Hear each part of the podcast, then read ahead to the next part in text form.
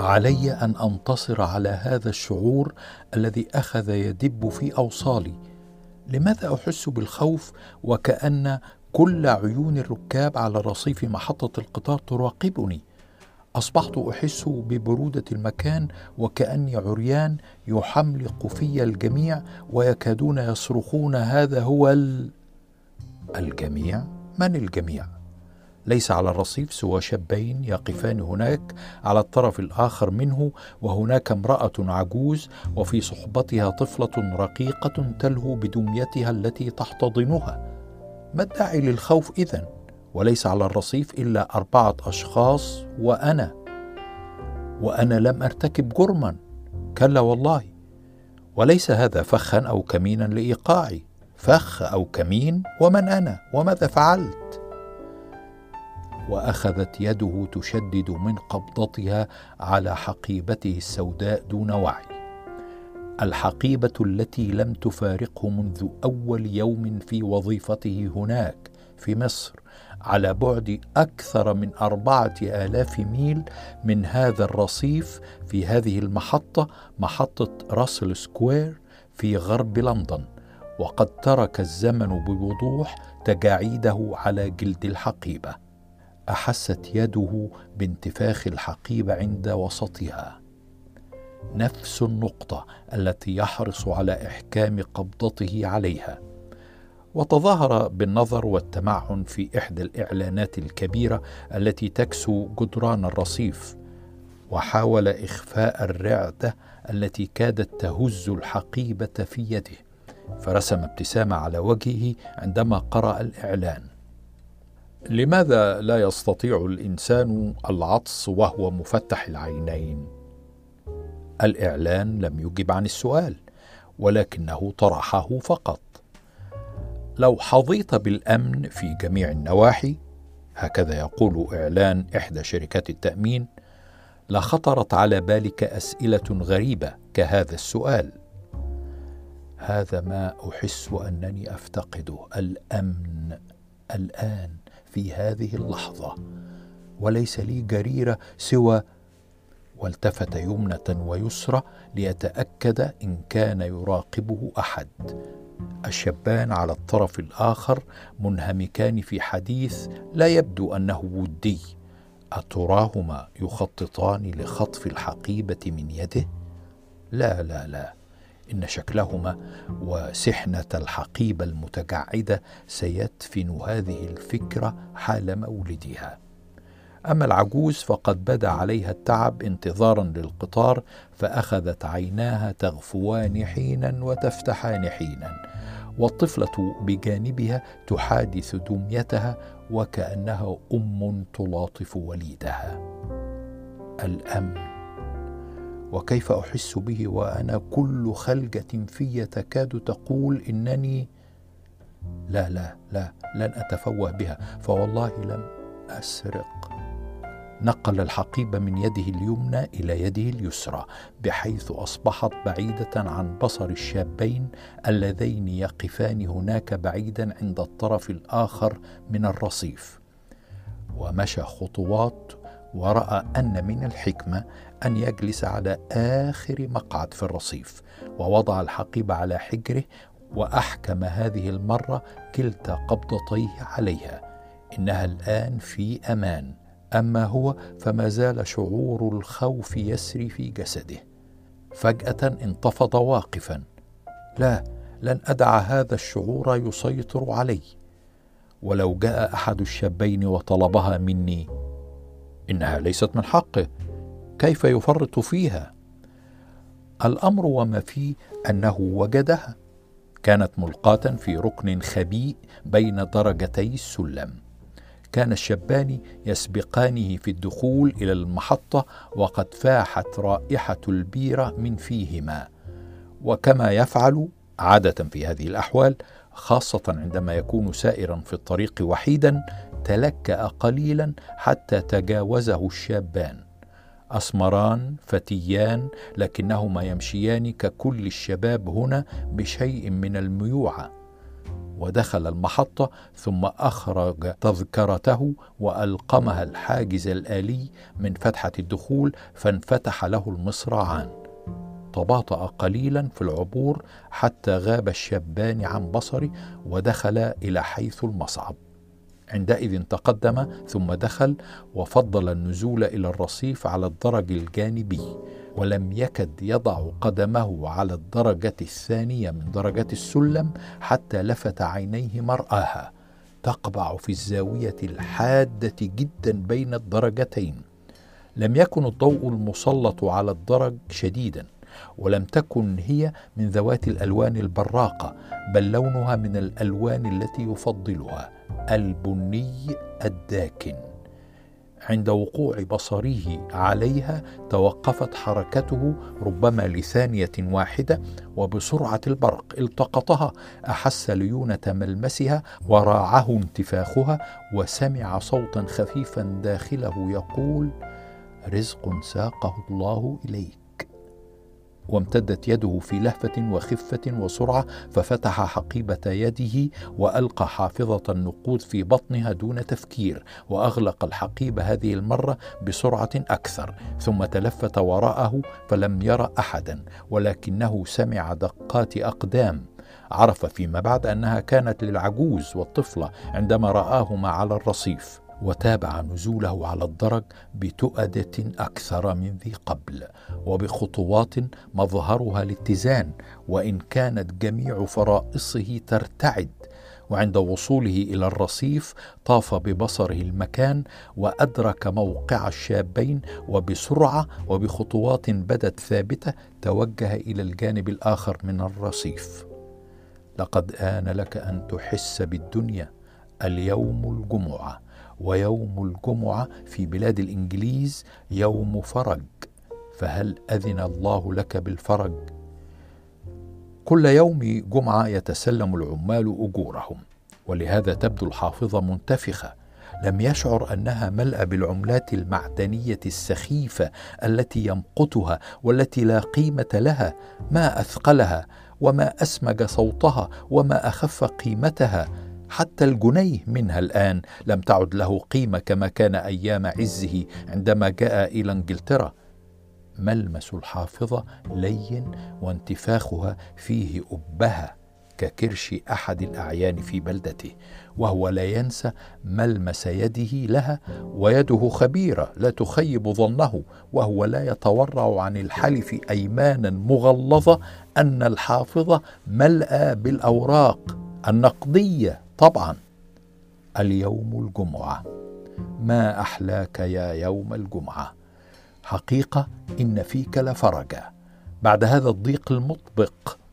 فرص العمل في بلاد الإنجليز لم تعد كما كانت، ولم يعد أمامي إلا باب التدريس، فبين الحين والآخر يرزقني الله بولد خايب تآمر عليه مدرسوه أو مدرساته فأهملوه، فاحتاج إلى المساعدة في دروسه، وهو لا يحب معاملة مدرسيه أو مدرساته له، وأرجو الله أن يديم البغضاء بينهم، فيطلب درسا خصوصيا. كل شيء الآن أصبح خصوصيا، سيارة خصوصي، ومدرس خصوصي، حتى التعليم أصبح خصوصيا. ولكن مثل هذا الولد الخيب الآن ليس بكثير، أو أن عدد المرتزقين مثلي من المدرسين قد زاد. اليوم الجمعة، يوم فرج. في هذا اليوم تعود زوجته بأجرها، هي الوحيدة في الشقة التي تعود بأجر أسبوعي ثابت، وعلاوة الكريسماس في آخر العام. سمحك الله يا زمن، لم تنصف الرجال. والله لولا الحاجة ما تركتها تعمل، ولكن كيف تفي بأجر الشقة ومصاريف الولدين، والعودة إلى مصر لن تكون قبل توفير الخميرة كما تقول زوجتي. وهل نفضح أنفسنا ونعود بلا فلوس بلا هدايا؟ أصبحت لندن بطولها وعرضها سجنا علينا البقاء فيه حتى ننهي الحكم. ولكن اليوم يبدو أنه سيكون يوم الفرج. ملمس الحافظة الناعم دليل الثراء، إنها جلد طبيعي من نوع فخم. يذكر مرة رأى فيها حافظة كان سعرها لدهشته 150 جنيها، نعم استرلينيا، كان لها الملمس ذاته. ولكن هذه حافظة حريمي على ما يبدو. النساء الآن عموما يحزن نقودا أكثر منا نحن الرجال، فيقبضن رائحات غاديات، وهن هذه الأيام يتبوأن المناصب الكبيرة. سامحك الله يا زمن. هبت نسمة هواء زادت من إحساسه بالبرودة، ولكنه ابتلع ريقه في اطمئنان، فقد اقترب القطار. القطار دوما يسبقه هبوب مثل هذه النسمة، وصدقت قضبان السكة الحديد حدسه، فأزت معلنة قدوم القطار، وملأ دوي القطار وأصوات عجلاته المكان، فكسر حدة الشعور الذي داخله منذ أن حل بهذا الرصيف.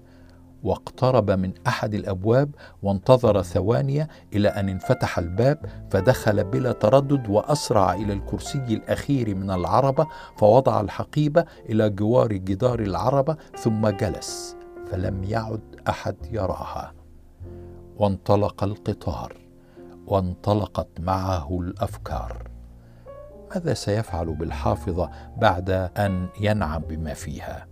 هل يرسلها لصاحبتها صاحبتها؟ وهل تأكدت أنها لسيدة؟ إن شكلها وجلدها ورقتها وجمال لونها جميعا تقول إنها لسيدة، وليس أي سيدة، سيدة ذات منصب. ولكن ربما لا يجد فيها ما يدل على عنوان صاحبتها. وفي خفوت تمتم: يا رب، ستكون لفتة طيبة مني أن أهديها لزوجتي. إنه لا يزال يذكر صورتها الجديدة قبل أن يلقمها بطن حقيبته. توقف القطار عند أول محطة لثوان، ثم انطلق مرة أخرى. يجب أن تكون واقعيا وألا تجرجرك الأحلام، فقد تكون فارغة؟ دماغك هي الفارغة. قطعا لا، إن أصابعي لا تخونني، إنها تغص أقول لا داعي للمبالغة، إن بها مبلغا محترما، أوراقا نقدية من ذوات العدد، والأوراق النقدية هذه الأيام ما أجملها، صغيرة الحجم وغالية القيمة. وحتى لو كان بها أجر أسبوع، فهذا في حد ذاته فرج لي ولزوجتي وللولدين. لقد آن أخيرا الأوان لأصطحبهم جميعا في رحلة إلى ألتون تاور، مدينة الملاهي المشهورة في شمال بريطانيا، فكم وعدتهم ولم أفي، وقد أذن الله لي بالوفاء. ما أحلاك يا يوم الجمعة. وتمتم في خفوت: الحمد لله. توقف القطار مرة أخرى، ثم انطلق متابعا رحلته. لم يعد أمامي سوى محطة واحدة. ماذا سأقول لزوجتي؟ لا لا لا لا، لن أقول شيئا، سألتزم الصمت، سأدخل البيت كعادتي. ثم توقف القطار وانتبه أن هذه هي محطة مانر هاوس، فهب من مقعده سريعا واندفع منسلا من بين مصراعي الباب قبل أن يغلق، وكأنه يهرب من مطارد. فتح باب الشقة بهدوء ودخل، ثم تلفت فلم يجد زوجته في الصالة كعادتها تشاهد التلفزيون، يبدو أنها في غرفة النوم. واتجه إلى غرفته هو، حيث يوجد مكتب عتيق و4 أرفف عليها بعض من كتبه التي كان يقرأ فيها في الماضي. وقبل أن يدخل سمع صوت زوجته: أنت وصلت؟ مساء الخير، سأصلي العشاء وأحضر لك العشاء بعدها. لم يستمع إلى بقية كلامها، لكنه أحس بنبرة غير طبيعية في صوتها، نبرة لمس فيها شيئا من القلق. هل توفي أبي في مصر؟ لقد كان يعاني من المرض منذ ظهر من الزمن.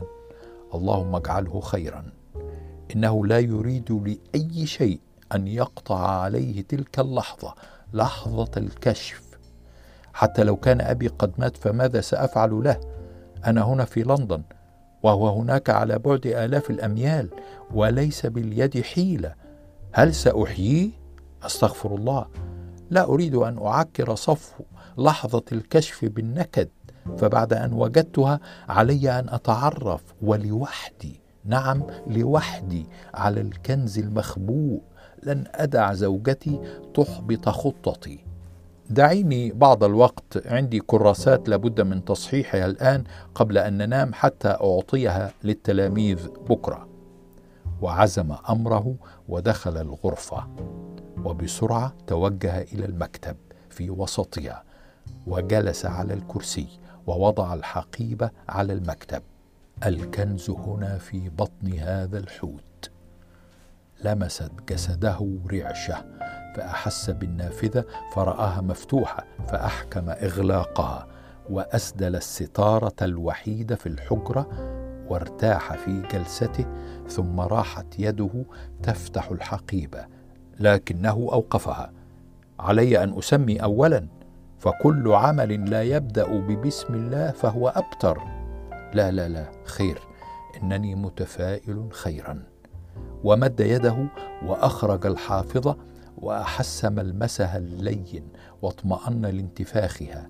هل يفتحها الآن أو يغلق باب الحجرة؟ لا داعي لتضييع الوقت، وحتى لو دخلت زوجته فلن تفوته مفاجأتها، إذ يستطيع إخفاء كل شيء في الدرج. وأخرج بالفعل بعض الكراسات من الحقيبة وفتحها أمامه على المكتب، وأضاء أباجورة المكتب، وتمتم بالتسمية مرة أخرى. ثم قرر أن تكون تلك هي اللحظة الحاسمة، لحظة الكشف. وأمسك الحافظة بكلتا يديه، ووجد نفسه يقبلها، وفي رقة وكأنه يلمس يدا ناعمة فتحها، ولمست أصابعه أوراقا، لكن خشخشتها خيبت ظنه. لا يبدو أنها أوراق مالية، إنها فواتير. ما أسخفها من أوراق، حتى بعد أن تكلفنا كل طائل نحتفظ بها لجلب الغم. لابد أن الأوراق النقدية داخل الجيب الآخر الذي تحميه سستة ناعمة من أيدي العابثين. ودفعه حب الاستطلاع والكشف إلى فتح إحدى الفواتير ليعرف من هي هذه السيدة العظيمة ذات المنصب الرفيع، التي كانت تلك الحافظة ملكا لها يوما ما قبل هذا التاريخ. نعم قبل هذا التاريخ.